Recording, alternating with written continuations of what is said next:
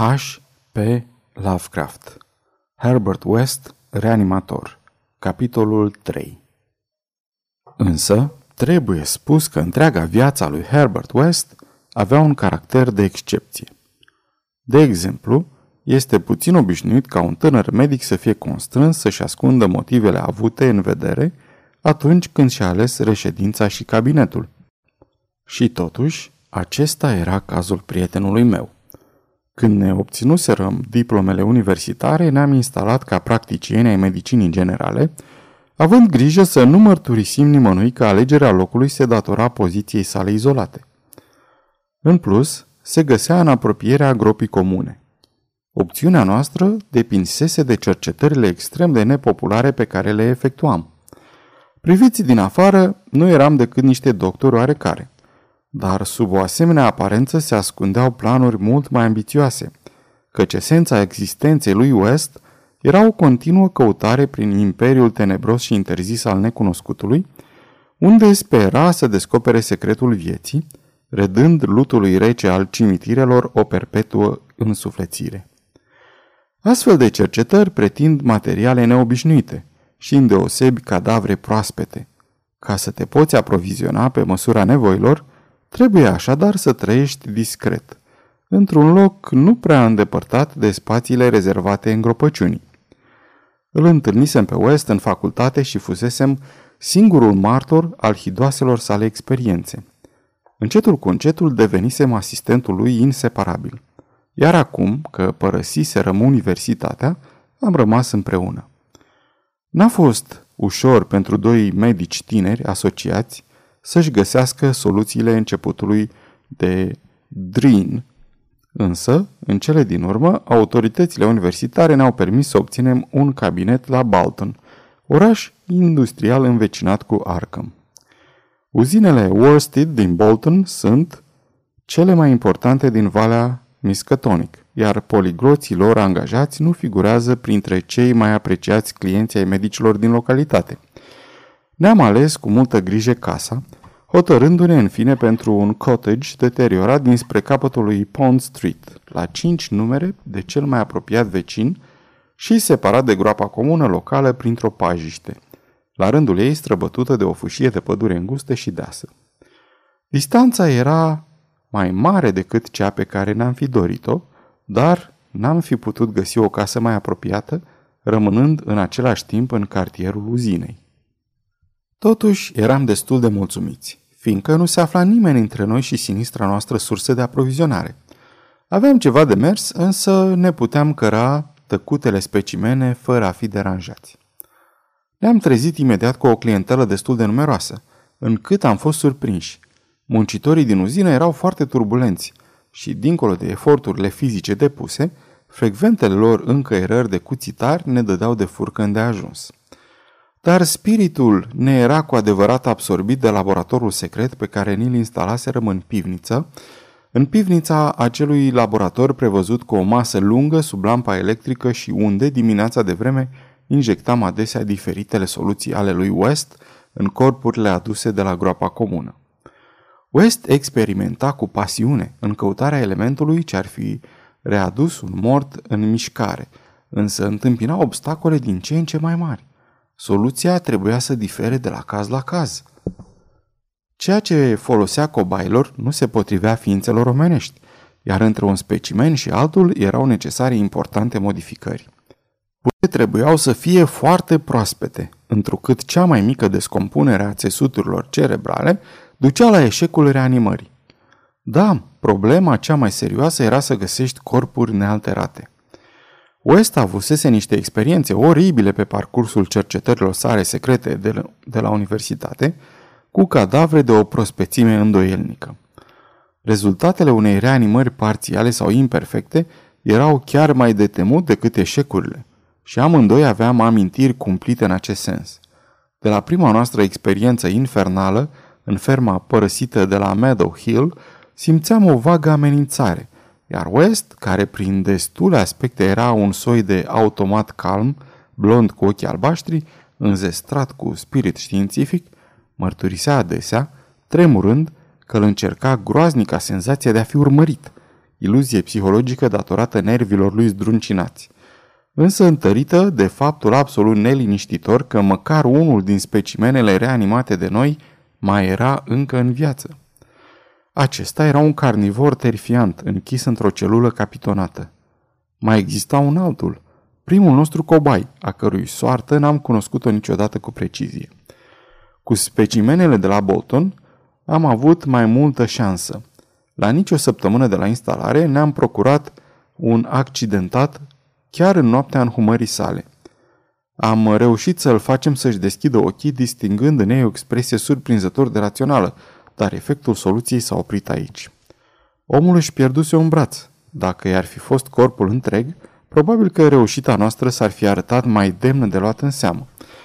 De la această experiență și până în luna ianuarie am avut alte trei tentative.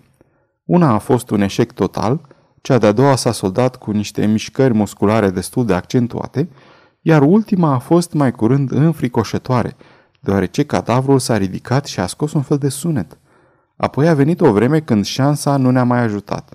Erau mai puține mormântări, iar cele existente vizau specimene prea bolnave sau prea ruinate fizic pentru a ne fi utile. Ne țineam la curent cu toate decesele, inclusiv cu condițiile în care se produceau. Într-o noapte din luna martie, totuși, am obținut din întâmplare un exemplar ce nu provenea din groapa comună. La Bolton, spiritul puritan interzisese întâlnirile de box. Luptele clandestine aveau însă loc printre muncitorii uzinei, iar uneori erau invitați până și profesioniști mai puțin cunoscuți. În acea întârziată noapte de iarnă, un meci se terminase cu rezultate dezastruoase. Și doi polonezi speriați veniseră să ne caute murmurând cuvinte pline de neliniște. I-am urmat într-un hangar părăsit, unde, ceea ce mai rămăsese dintr-o mulțime înspăimântată privea în tăcere o formă neagră întinsă pe jos. Meciul se disputase între Kid O'Brien, un zdrahon neîndemânatic, scuturat acum de tremurături, posesorul unui nas coroiat ce nu semăna deloc cu un nas irlandez, și Buck Robinson, tămâia din Harlem.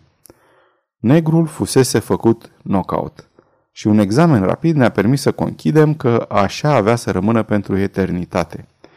Era slut și semăna cu o gorilă, cu brațele lui anormal de lungi, încât nu m-am putut împiedica să le consider labele din față, cu o mutră ce-ți trimitea gândul spre tainele fără nume din Congo și la bătălia tamtamului sub o lună misterioasă. Aceasta este o înregistrare Cărțiaudio.eu. Pentru mai multe informații, vizitează www.cărțiaudio.eu. Trebuia să fie arătat și mai rău cât fusese în viață. Dar câtă urățenie nu suportă lumea. Mulțimea aceea jalnică era înfricoșată, neștiind ce le rezervă legea dacă afacerea nu se mușamaliza. Oamenii l-au tratat pe West cu recunoștință atunci când, în ciuda frisonului meu involuntar, le-a propus să scape în ascuns de cadavru. Știam eu prea bine ce înseamnă asta. Ne-am întors acasă prin intrarea din spate, am coborât obiectul în pivniță și l-am pregătit pentru experiență. Ne era tare frică de poliție, cu toate că făcuserăm transportul cu multă precauție ca să evităm singura patrulă din sector. Rezultatul n-a fost prea încurajator. Trofeul nostru s-a dovedit insensibil la fiecare dintre soluțiile injectate în brațele sale moarte, soluții preparate pentru experiențele pe albi. De aceea, întrucât se apropiau zorii, am făcut ceea ce mai făcuserăm și cu alții. Am târât corpul peste câmp până la păduricea din marginea cimitirului și l-am îngropat într-un mormânt pe care abia am reușit să săpăm în pământul înghețat. Groapa nu era adâncă, dar nici mai era decât cea folosită pentru specimenul precedent, cel ce se ridicase și scosese un sunet.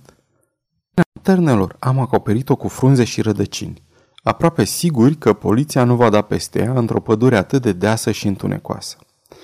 A doua zi mi-a fost teamă de intervenția autorităților, întrucât un pacient ne-a vorbit despre zvonurile privitoare la o luptă și la un deces suspect.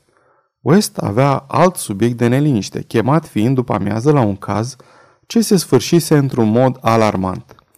O italiancă făcuse criză de isterie ca urmare a dispariției copilului ei. Un băiat de 5 ani, pe care nu-l mai văzuse de dimineață și n-a apărut nici pe înserat. Femeia prezenta simptome foarte îngrijorătoare. Copilul mai dispăruse de câteva ori și până atunci, încât criza ei era inexplicabilă. Țăranii italieni sunt însă teribil de superstițioși, iar femeia aceea părea îngrozită de presimțiri tot așa de mult ca și de fapte. A murit pe la șapte seara și bărbatul ei, perzându-și capul, a încercat să-l ucidă pe West, căruia îi reproșea că nu o salvase. Niște prieteni l-au împiedicat să-și folosească pumnalul, iar West a fost nevoit să se retragă însoțit de țipete neomenești, de blesteme și jurăminte de răzbunare. În durerea lui, omul părea să fi uitat de copil, care nu fu găsit nici peste noapte. Cineva a propus să fie căutat prin pădure, însă cei mai mulți dintre prietenii familiei erau ocupați cu preparativele pentru mormântarea femeii și cu domolirea bărbatului ei. West trebuie să fi trecut printr-o enormă tensiune nervoasă. Gândul la poliție și la nebunul de italian ne-a apăsat greu pe cugete. Ne-am culcat pe la 11, dar n-am dormit prea bine. Bolton avea efective de poliție surprinzător de mari pentru un oraș atât de mic și nu mă puteam reține să nu mă tem de consecințe, în caz că se descoperea afacerea din noaptea precedentă. Ar fi însemnat sfârșitul muncii noastre, poate chiar închisoarea pentru amândoi. Nu-mi plăceau deloc zvonurile care circulau în legătură cu meciul de box. Orologiul a bătut ora 3 și luna era orbitoare. M-am răsucit în pat fără să mă ridic să trag storul. Și chiar atunci am auzit un râcâit ritmic la ușa din spate. Am rămas nemișcat, puțin derutat, până când West mi-a ciocănit în ușa camerei. Era în halat de casă și în papuci, iar în mâini ținea un revolver și o lampă electrică. Văzând arma, am priceput că se gândea mai mult la italian decât la poliție. Ar fi mai bine să mergem împreună, a șoptit el. Nu-i cazul să nu răspundem. Poate că e un client. Numai vreun idiot din ăștia se apucă să bată la ușa din spate. Am coborât așadar scara în vârful picioarelor cu o teamă parțial justificată. Răcăitul continua amplificându-se. Ajunși în fața ușii, am descuiat-o cu prudență, apoi am deschis-o brusc și pe cât luna ne revela situația de afară, West a săvârșit un lucru straniu. Fără să se ocupe de faptul că atrăgea atenția și îndrepta spre noi cercetările poliției, ceea ce nici nu s-a întâmplat grație izolării locuinței noastre, prietenul meu a descărcat cele șase cartușe din revolver în vizitatorul nocturn. Și asta dintr-o dată, fără ezitare și fără vreo necesitate aparentă. Căci vizitatorul nu era nici italianul, nici poliția. În lumina spectrală a lunii se profila hidos o siluetă uriașă, diformă, de coșmar, o apariție în patru labe, cu ochi sticloși de un negru profund, purtând pe ea mocegai, frunze, rădăcini, urme de sânge uscat și ținând între dinții lucioși un obiect alb ca zăpada, cilindric, terminat printr-o mânuță.